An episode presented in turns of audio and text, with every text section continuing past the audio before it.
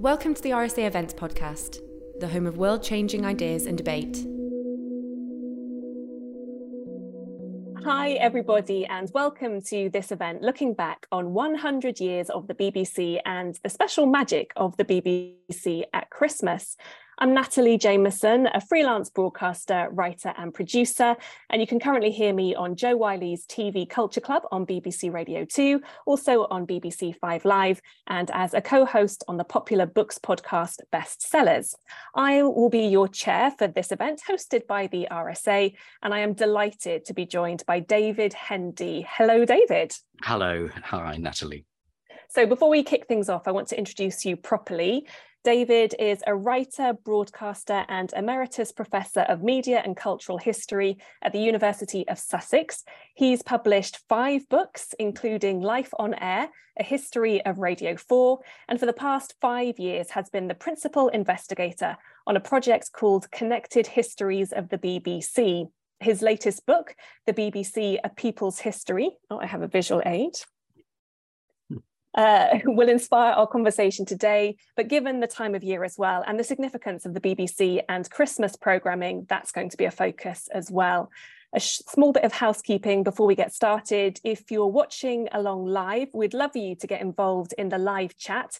Please do share your thoughts and comments. If you're on Twitter, you can use the hashtag RSABBC100. That's RSABBC and then the numbers 100. Briefly about myself, I've worked at the BBC as staff for 14 years from 2002 to 2016 as a journalist, entertainment presenter, and programme editor.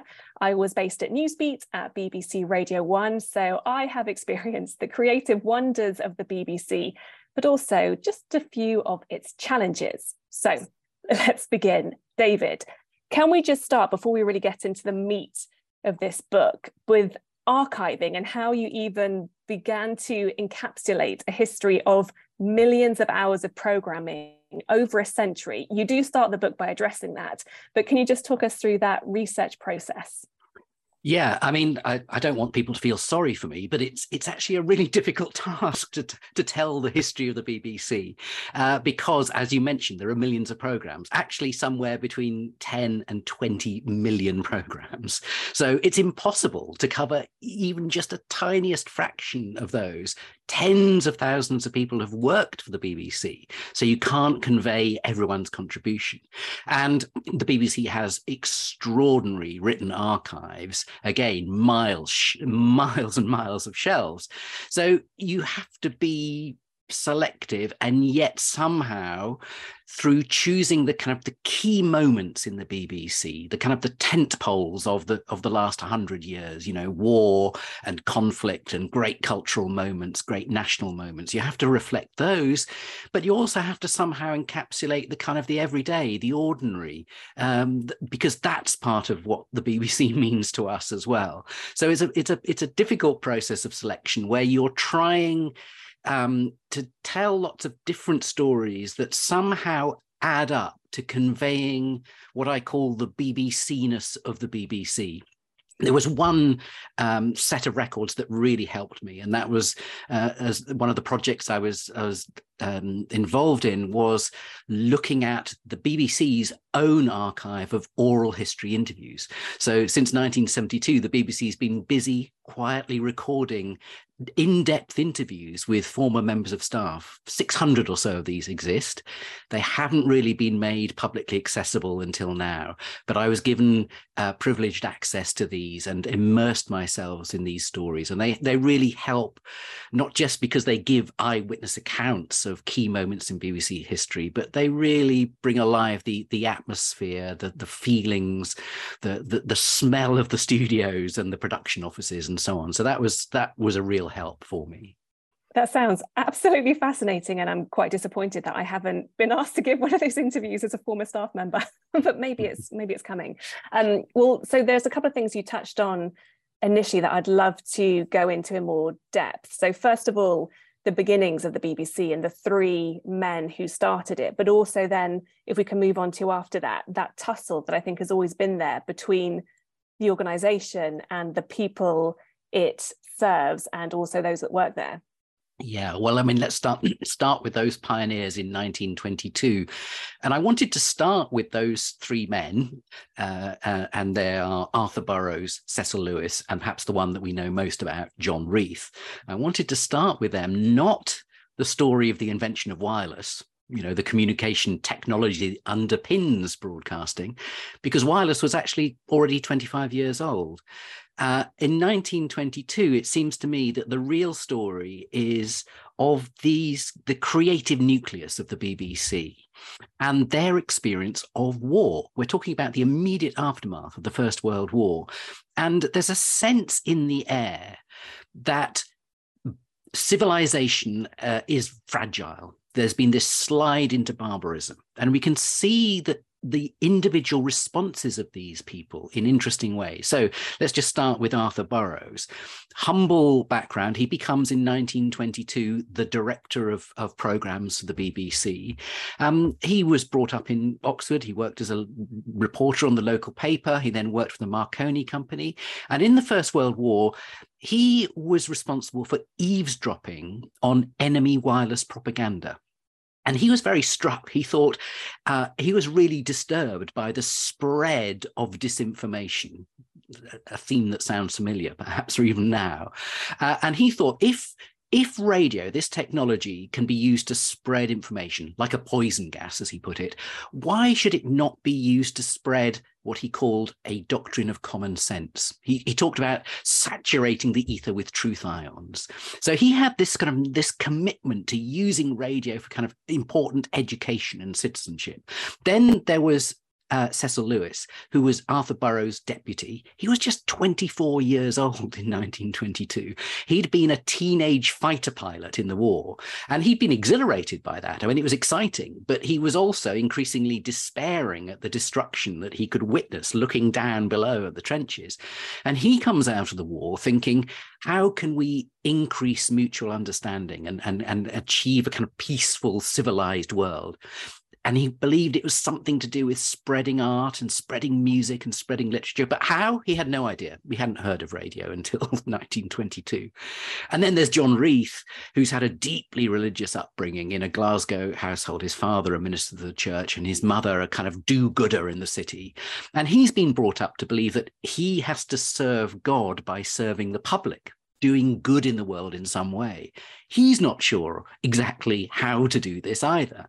But if you put all three of these people together, Arthur Burrows, who knows about radio, John Reith, who has this sense of moral mission, and, and Cecil Lewis, who believes in the, the spreading of culture, what you get is, to paraphrase John Reith, this kind of great idea to bring the best that has been thought and said and done to as many people as possible. And both parts of that equation were really, really important to them. It wasn't just the best, it was to as many people as possible. You, you're not going to re civilize society after war unless everyone can be part of this kind of bold experiment. And radio, this thing that was transmitted freely available through the ether, was going to be the means of, of doing it. It was kind of, it was the means to an end, really, a great kind of ethical, cultural vision. And it's fascinating because I think, you know, we can relate this very much, I think, to 2022 that it's a very noble endeavor to want to do that. And they all had their own separate reasons for doing that. But the very fact that it's three white men from fairly middle class backgrounds doing this already means that what they're selecting to put out to the masses is from a limited scenario, really. It is, and I mean, you know, so so their sense of what the best is is is clearly conditioned by their upbringing and their background and so on. And and someone like Reith, for instance, a very complicated man, actually much more multidimensional than we usually give him credit for. Could be very kind, for instance, um, but he was pretty boneheaded about aspects of culture. You know, he was very clear that jazz was kind of vulgar and and and, and nonsense and so on, and he he believed in the kind of the canon and and Shakespeare and, and, and so on. Um, and Cecil Lewis, for instance, had this sort of noble idea that that uh, in time everyone would love Beethoven. You know that this was this was the ambition. It was a long term vision. They they believed that kind of nudging public taste uh, in the direction of kind of away from popular dance music and towards Beethoven was going to be a long haul, perhaps a century it would take. So they believed in that. The one thing I would say is that as the BBC grows in the 1920s and the 1930s, it, it knows that the majority of people listening to its service are working class people, and they're not going to listen if their culture, their tastes are ignored altogether. So the BBC was never quite in the business of, of just presenting as a fait accompli, here are the works of high culture, take it or leave it. There was always, right from the beginning, popular dance music, for instance, far more popular dance music than, say, chamber music or anything like that. There were lots of talks, many of them highfalutin and intellectual, but there were also very popular talks about a foggy day in London or how to tin sardines or how do bats go to sleep and, and, and, and so on. And, and it was this kind of mix was really really important it, it was it was the, this idea that you if you're too far ahead of public taste then you lose your following. And if you lose your following, you're not going to be able to have that kind of culture, that success in the cultural mission you crave.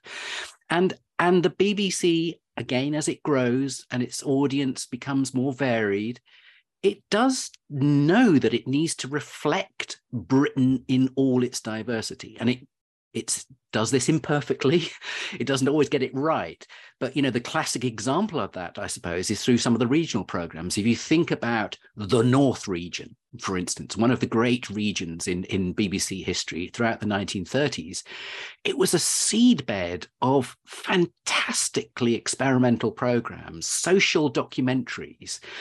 Producers like Olive Shapley, and Geoffrey Bridson would go out and about through the streets of Manchester and Salford and so on, and they'd take mobile recording trucks and they would interview ordinary people. They really profoundly believed that the microphone should be made available to everyone. And they were particularly interested in kind of capturing and portraying the experience of working class life in a series of seminal documentaries. So, so the BBC was kind of always so big and, and, and, and so varied that it's we have to be really careful not to characterize it in a kind of one dimensional way. And even if John Reith loathed the kind of stuff that Geoffrey Bridson or Olive Shapley was doing. He was too busy dealing with kind of high politics and finance to kind of interfere interfere at a sort of daily level with program uh, uh, ideas. So so you know there was a certain amount of freedom to push the boundaries.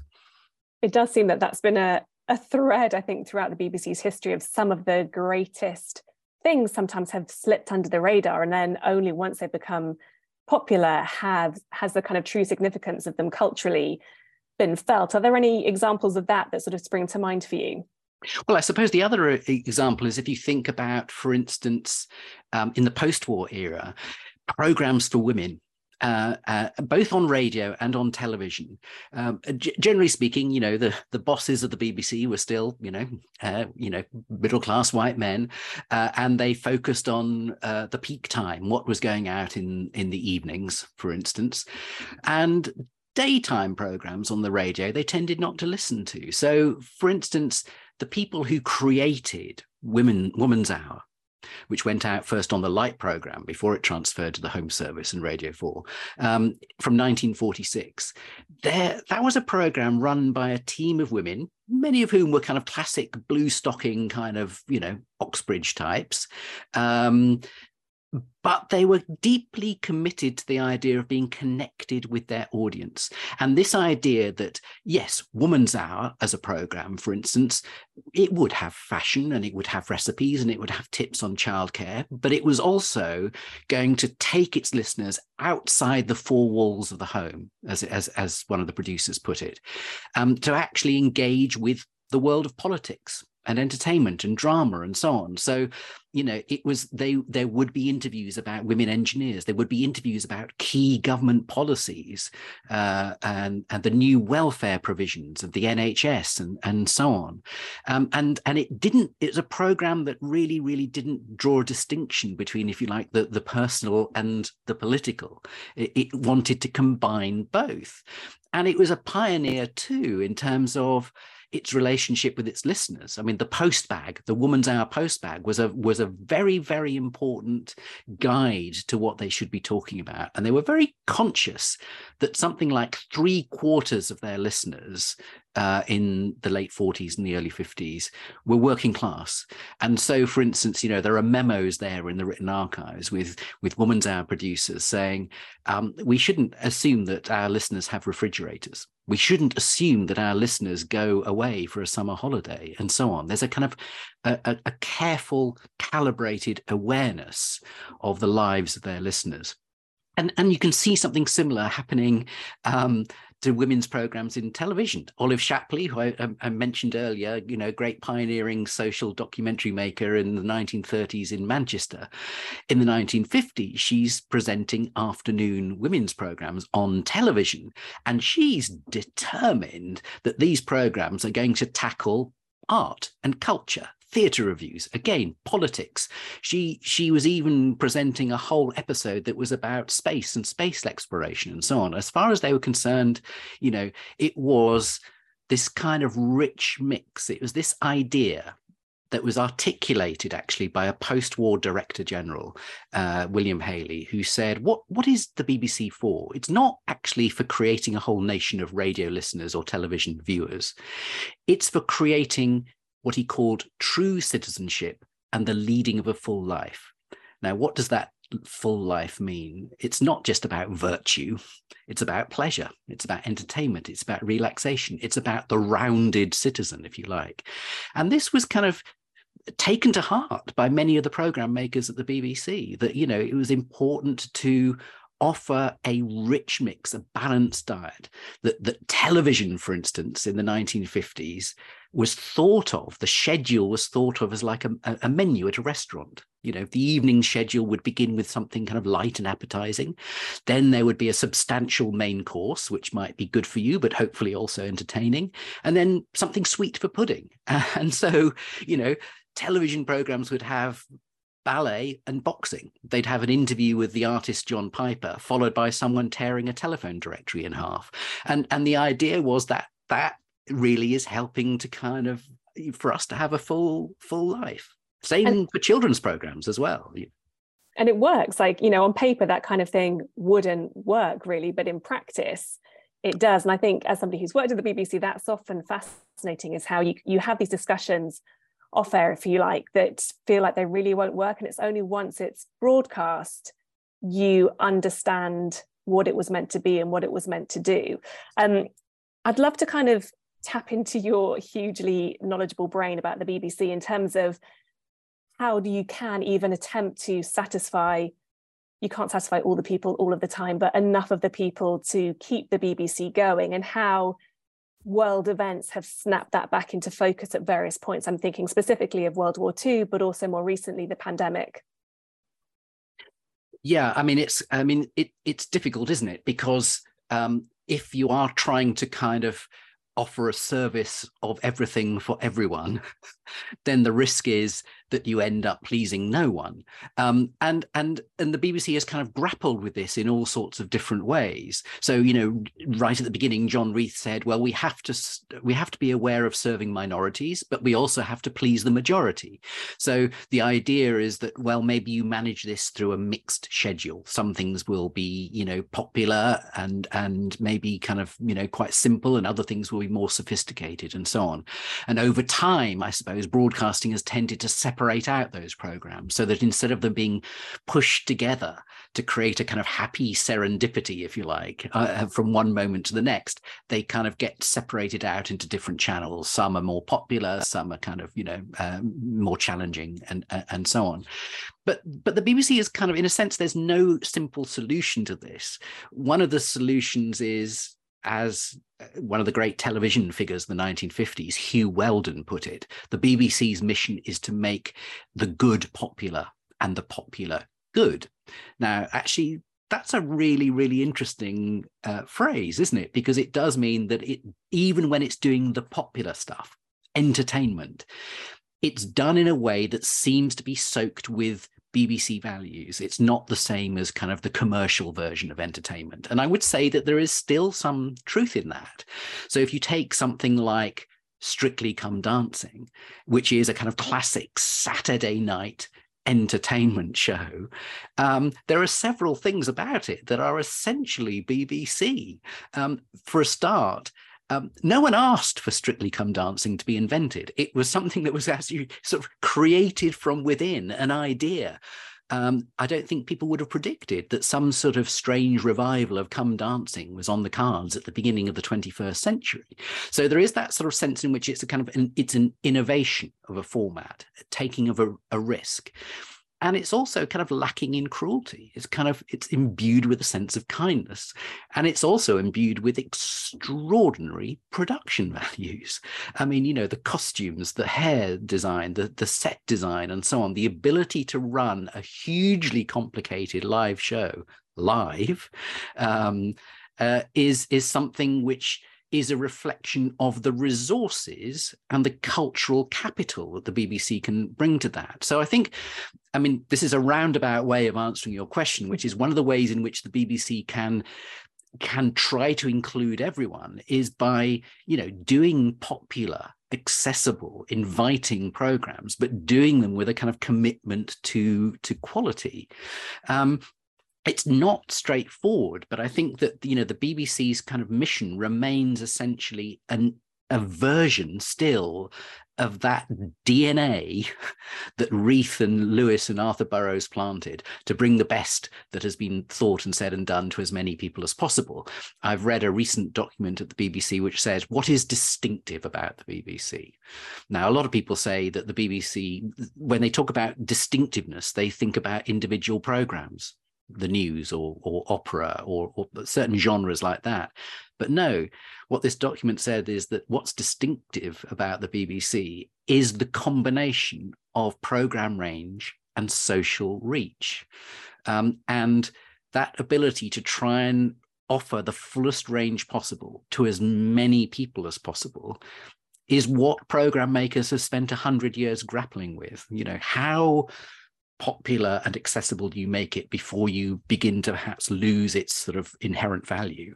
Um, you know, how pure are you about a piece of art uh, before you lose your your audience? These are kind of constant, constant questions. And of course, when it comes to matters of news and and contemporary political debate, of course, it becomes much more heated um, and you know in, in one sense the B- life would be easier for the bbc if there was a consensus about controversial issues but it's been said that uh, the nation divided puts the bbc on the rack and it really really does. I mean i don't know if you want to sort of talk a little bit more about about news and the news agenda and notions of impartiality but i mean that's that's clearly something that that leads people to fall out of love with the bbc Absolutely. I, would love to get, there's so much we can say about about that and the, and the setup of that and how it's how it's implemented across such a big organization. But just before we get there, I'd love to also just kind of touch on that, how all of these arguments about whether the BBC was doing the right thing or for the right people or for enough people, how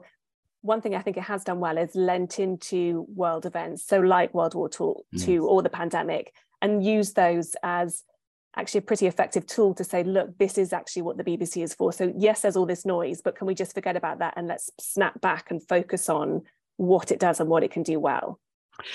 Uh, yes, I mean absolutely, and I mean just let's just take the pandemic and the war in reverse order, as it were. In the pandemic, I mean to go back to Strictly Come Dancing again. I mean, in the pandemic, you have this moment where uh, in many ways very similar to the beginning of the war. Other things sh- shut down very quickly, theatres shut down, cinemas shut down, and so on. And then suddenly, um, the BBC, which is sort of broadcast into people's homes, becomes a space where things still can happen. Uh, and the BBC very, very quickly and I think impressively stepped up uh, during during the lockdown to provide, for instance, more bite-size uh, curriculum material uh, to to support schooling and homeschooling. Um, and uh, offering to screen dramas, plays that had been can- cancelled in the theatre. And then, I mean, jump forward to December 2020. Um, we might recall that um, the final of Strictly Come Dancing that year happened on air just a matter of moments after Boris Johnson had, had addressed the nation to say that, you know, once more uh, lockdown had come too late and now we had to have restrictions at Christmas. And so the mood of the nation was kind of rather grim. Christmas was, as it were, cancelled. And then the immediate response of the BBC is it brings us strictly come dancing. And, and Craig Revel Horwood says right at the beginning of the programme, in the circumstances, I'm going to be offer nothing but kindness and good feedback in this episode. And it and it it brought a kind of very badly needed sense of joy and escapism for a you know for a country that was collectively facing a kind of pretty bleak Christmas. Now, in many ways, that pandemic experience mapped onto the experience of the BBC during the Second World War, where the BBC was a very, very important as a purveyor of news. Uh, people wanted to know what was the latest, what was the latest uh, from the from the front, from in, on the military campaign and so on. There was a great appetite for news, but also the BBC was important for boosting morale. Entertainment was was important. The BBC knew that it, its audience, its national audience, needed some sense of hope. Um, they needed escapism. And they needed to kind of somehow be re- reassured that the, the what they were going through, rationing, blackouts, bombing, um, that their ability to cope with that was going to be part of the war effort and that things would be okay in the end whatever happened. So so i think that was that was that was a, a, very important certainly on the home front. I mean the war if we're talking about the war of course there are a couple of other things i think that are really important. One is that the bbc really does become an international broadcaster for the first time. And it and through that it becomes something of a global brand a benchmark. And and so it's it's it's broadcasting, for instance, to occupied Europe. It's broadcasting to enemy countries like like Germany. Uh, uh, by the end of the war, it's broadcasting in 42 languages. Something like 20 million people are listening in occupied Europe. And people, for instance, who were involved in the French resistance speak very, very candidly at the end of the war about how listening to the BBC was, a, was in many ways one of the first acts of resistance. It was very important in supporting them. And, and that sort of sense in which the BBC becomes associated with truthfulness and reliability. I mean, you know, there were struggles in the wartime. It had constant friction with the government. Um, it had to suppress certain aspects of news, but generally it comes out of the war with this reputation for being um, reliably accurate and truthful generally. And just one and, final thing about the war, which is that the people at the BBC were also under attack, right? The BBC was a target of the Luftwaffe. And so, you know, broadcasters had put their own bodies on the line. And that, I think, induced a sort of sense of shared experience with the civilian population and a sense of camaraderie and a sense of purpose that broadcasting actually really mattered in moments of crisis. Yeah. Um, I have various personal stories that come to mind for that, but uh, I was reading the news on Radio 1 on the day of the July 7th London bombings, and that was an experience I will never forget. And absolutely that collective coming together and you just do what you can on those days. That's that's why you're there, that's what you do. But that notion of news and impartiality, as somebody who's worked in BBC journalism, I mean, that's kind of instilled in you from the get-go, but it's also something that's very challenging in many ways too and also just sort of running alongside that if we can i think bring into the conversation the notion of the license fee. So people are are paying for this service as well so they have a vested interest in it too. Yes, I mean the the notion of impartial. I mean, like you, I've got something you know, uh, uh, further away in time, but I had some experience of working for the BBC as a journalist, so I I know from the inside like you that this is something which is taken seriously and it's grappled with. Um, you know this is endlessly debated. And i know a lot of people will say that's the trouble with the bbc they're just constantly debating stuff. But actually the debating is important. The assessing of what goes and what doesn't go i think is really important. I mean one of the things i would say is that in in a sense the bbc is not it's not quite true that the bbc is politically unaligned because in a way it's it's sort of committed to the idea of liberal democracy broadly defined. It's it's it, you know that sense of the rule of law, of, of politics as represented in parliament, the notion of free rational debate, and, and so on. So it's committed to the idea that that you know there should be a range of opinions and that of course is automatically going to upset uh, any of us at any given time. And there are times when i shout at the radio and turn off the radio and kind of am appalled. Um, on the other hand i don't think i'm as appalled as i would be if all i heard was stuff that i agreed with. I mean you know how tedious would that be um, but there are there are several things that complicate this mission. And, and you're right, the license fee, in a sense, is one of them. The license fee um, has been described as the worst possible funding mechanism apart from all the others.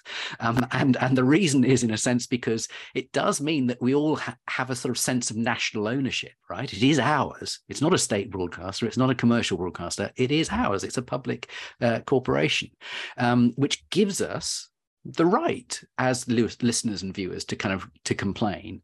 Um, but the complex there are there are things that make it really really challenging for the bbc and and and one of those is governments tend to want broadcasters to reflect only their point of view.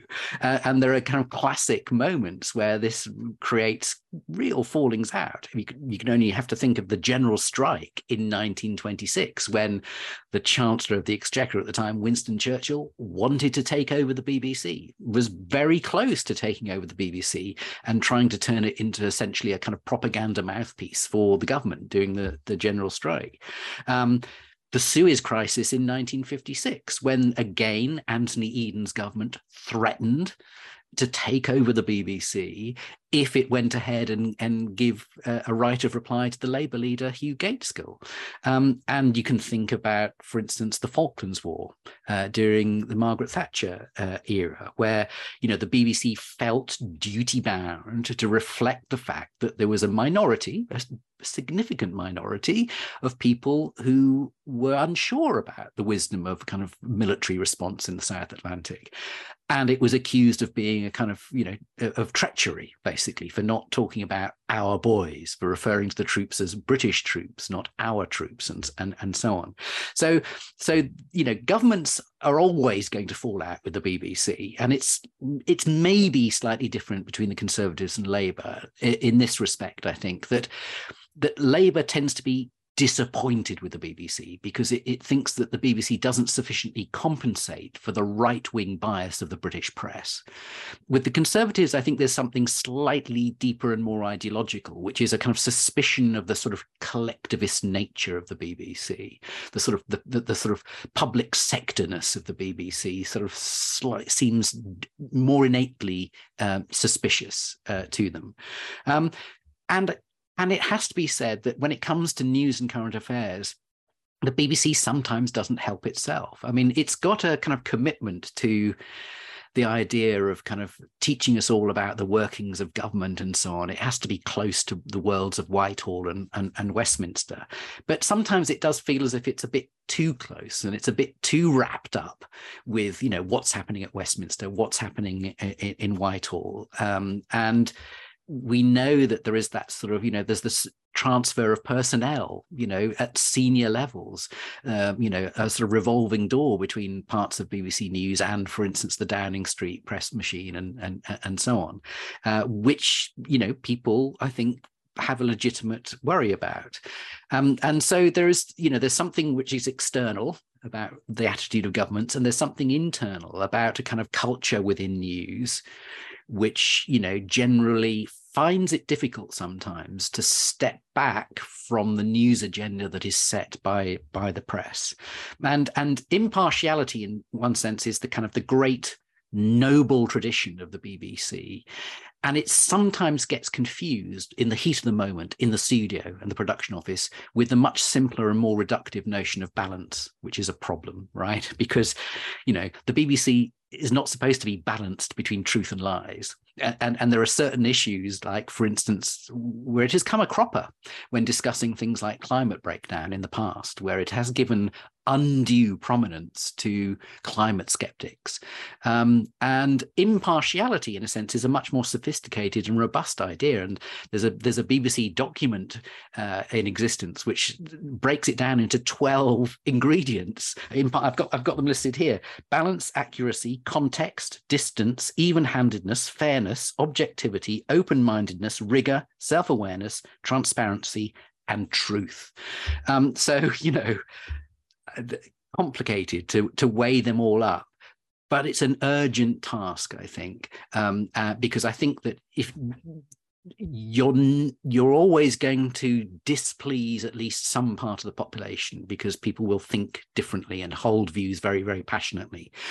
But if you can kind of exert this sort of sense in which you you are approaching a subject with a kind of open mindedness and a fairness and you treat people decently in that respect, then I think that you've probably done the best you can to maintain that sense in which you don't really have your own agenda. And I think that's very important for the BBC.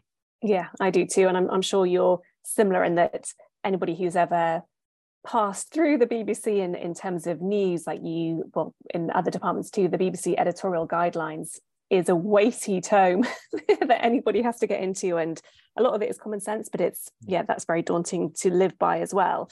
Um, i think we should mention christmas at this point because again in that sort of balance of trying to to offer something different you know 2022 we're going to see king charles's first christmas broadcast his christmas speech on christmas day. Um, what's the history of that and, and why and how did it become of such cultural importance that we all returned to either listen or watch this? Well, I mean, the first um, royal Christmas Day broadcast was in in 1932 when King uh, Charles. Charles King George V um, was speaking from Sandringham he was actually a little bit reluctant to do this. He had to be kind of persuaded, uh, and uh, he was also a little bit nervous about it. Um, uh, so because it was fairly unprecedented, and but it was an extraordinary success in many ways because you know King King George V spoke uh, as a sort of family member and he kind of created at this sort of moment this idea that of the royal family being listened to by families, not just around Britain, but across the empire. Now, this was important and it happened on Christmas Day because right from the beginning, Christmas Day had been pretty important to the BBC. If you look back at really early copies of the Radio Times, for instance, one of the things that's most striking is how often you see the fireside. Um, you know, that radio associated with with being at the, the heart and the hearth of the home, a domestic medium. And it meant that in radio terms, the autumn and the winter season were the key seasons, right? That's when people were inside and that's when they listened to most radio. That's when they bought their radio sets and so on. And Christmas Day was the kind of natural climax to this autumn winter season. And it was when the BBC therefore put on its sort of best programs. It showed what it could do. And, and the, the King's broadcast in 1932 was really just one part of a much bigger, sprawling kind of relay, uh, which the BBC specialized in, which, which wove together live and recorded inputs from all around the empire, not just around the country. There would be kind of, you know, from a coal mine in South Africa, uh, cut to a choir in New Zealand, and interspersed with lots of messages from people to their families back home. So this was kind of the, the major kind of um, interwar kind of nature of, of, of Christmas Day. Um, and, and also, you know, you get these another set piece event, the Royal Institution Christmas Lecture, which was actually first broadcast on BBC television, the pre-war television service in 1936, uh, and has been, you know, a, a feature pretty well ever ever since. But you know, Christmas is not just about these kind of grand set pieces. There's lots and lots of homely stuff. So Christmas food, for instance, has been a kind of real feature of, of both radio and, and television programs. 1975, there was Fanny Cradock Cooks for Christmas, which featured, uh, for instance, green coloured piped mashed potato. I'm not sure uh, I'd like to eat that. No, I'm not sure how that went down either. Uh, 1990, Delia Smith kind of you know takes over, and it's it's it's it's getting a little bit uh, more more modern. And then of course there are the Christmas specials, uh, and they really take off in the late 1950s, the 1960s, and the 1970s. Christmas Night with the Stars ran for many many years, a kind of variety show basically with a sort of party atmosphere uh, Billy Cotton and his band playing the music and, and and so on. And these sort of evolve into kind of Christmas specials of uh, the, the, great comedian. So the Morecambe Wise Christmas Show, for instance, which in 1977 uh, got 28.8 million viewers, um, and and that was a kind of moment really before we had a lot of kind of remote controls or, or video recorders, where you know, getting the audience uh, at, at, an early stage in the evening was vital because inertia would sort of set in and, and people would stay with that channel for the rest of the evening. So that was part of the kind of the battle, if you like, for, for viewers it, it's less intense now because we we time shift. We we record stuff we watch it on iplayer we can we can watch it almost at any time. But we have this kind of almost a sort of residual habit now that's built in that we have an expectation that on christmas day there are going to be certain specials. It's not going to be christmas without the christmas episode of, of call the midwife for instance. Um, and you know there are still big audiences. I mean you know when eastenders this is going back a bit now, but you know, the Christmas Day 1986 episode where you know Dirty Den confronts Angie uh, and the divorce and everything kind of erupts. I mean, that had an audience of 30 million. It was the biggest television audience in Britain of the decade. Um, so, so you know, these are these are moments where we we have got used to structuring our Christmas sort of schedule, our domestic schedules around what's happening on television, even though in a sense we don't have to. It's a bit like the shipping forecast which is which which you know boats no longer need the shipping forecast. They can get their information elsewhere but the shipping forecast is now woven into our, the rhythm of our sort of daily lives on on radio. And it's a bit like that with with christmas television. And and the bbc has been absolutely at the heart of that. But i think it's one of those ongoing discussions right? Because yes there's streaming and there's so many different ways to watch on demand. And and also you know the BBC doesn't operate in a vacuum. So alongside it is all these other broadcasters coming up um, and obviously so many streaming platforms where we are now in 2022 but still there is something about that community experience of whether you're listening to the same program as it's being broadcast live at the same time or watching something which is where I think Christmas becomes such a focus and as somebody who grew up with the top of the pops christmas specials being the most important thing on christmas day um, i think there's still something fascinating in that that i think we assumed would diminish and go away but if anything it's almost coming back even stronger that we want to watch and share collectively together. I think that's right, and I think that in many ways this is this is a good news scenario for the BBC in that there is a inner you know generally an increasingly individualized society right? And and and one where we're constantly told we should only pay for what we use and and so on and so forth there is still a residual desire for something shared and for something collective. And you you can see that back in the wartime for sure you know programs like it's that man again ITMA and music while you work and and so on. That idea of the sh- the, the joke that you can tell and retell with your friends and share in the street the next day that shared experience that that kind of fuels kind of conversation and and, and gossip and discussion around around the dinner table.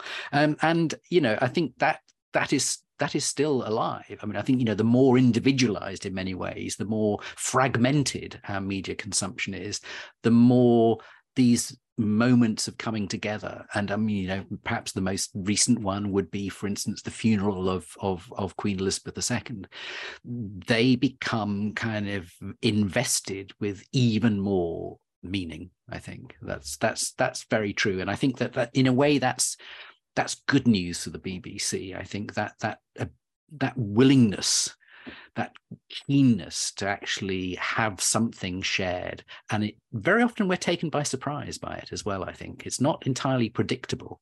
And it's also it has to be said not inevitable that it will stay that way. I mean you know politically we're in a, you know a, a culture and a climate where we are encouraged to think selfishly sometimes that we should only be paying for what we use. But the idea that actually in the bbc we have this kind of community resource right? We all pitch in some money uh, and we there might be plenty in it that we don't use. We don't some of us don't use the BBC very often, maybe, especially younger people who are not listening to radio or watching television so much. But that doesn't matter in a sense because what you're doing is that, you know, at some stage in your life, you'll need it, a bit like the NHS. You hope you don't need it, but you probably will at some stage. If not now, later. And even if you don't use it later, someone else will use it. And that idea of like contributing to something which in the meantime becomes this extraordinary natural resource that nurtures a kind of decent public culture, uh, I think is something that we really, really need to cherish. Yeah, I think so too. And I'm aware that our time is almost running out. So I just wanted to touch on a, a couple of things finally. Um, first of all, again, there are so many examples of this over the past century, but part of the joy and pain of the BBC has been in its live programming. And as you mentioned there, the unpredictability of what people might say. Anybody could say when it's live. And you've got some beautiful examples in your book. There was one that really struck me that I was personally interested in because it was a Radio 1 example with John Lennon and Yoko Ono on John Peel show discussing a very intimate family circumstances and how actually that can then shift a discussion nationally. Yeah, I think that's I think that's really important. Um, I, I think um, you know, like you say, with live broadcasting, there's always the element of unpredictability, and usually what is very striking about these moments is that when they happen, uh, and something controversial maybe is said and there are kind of there are sort of you know i mean the john peel example where you know they're discussing uh, yoko ono uh, um, uh, is is a kind of in many ways a very moving example but there are more controversial ones. For instance uh, you know the russell brand jonathan ross uh, moment um, you know of inappropriate behavior on air. But even in those cases, what's very striking is that at the at the precise moment they happen, very few listeners or viewers actually complain. What tends to happen is that the newspapers get hold of the story a couple of days later, and of course they they use this in a sense, they weaponize it uh, to attack the BBC, and then you get the deluge of complaints. And one of the things that that tells us, I think, is that by and large, most of us, most of the time, are willing to kind of be exposed to difficult material or unexpected material, material that challenges us in some way, uh, and we can cope with it. And and you know, one of the things I kind of hope is that the BBC carries on being brave about this, you know, because one of the kind of, you know, throughout its history, it has had moments where it's kind of thought, you know, in order not to cause offense, it plays it safe and you know in many ways the most exciting time in the bbc's history was under Hugh Carleton Greene in the 1960s where you had a director general who said to his program makers if you're not offending some of the viewers some of the time you're not doing a job properly. And by that he was really trying to do something positive which is to say for society to grow in a healthy way, we need to be confronted with difficult things, surprising things, and so on, not just endlessly supplied with stuff that we already know and we already know that we like.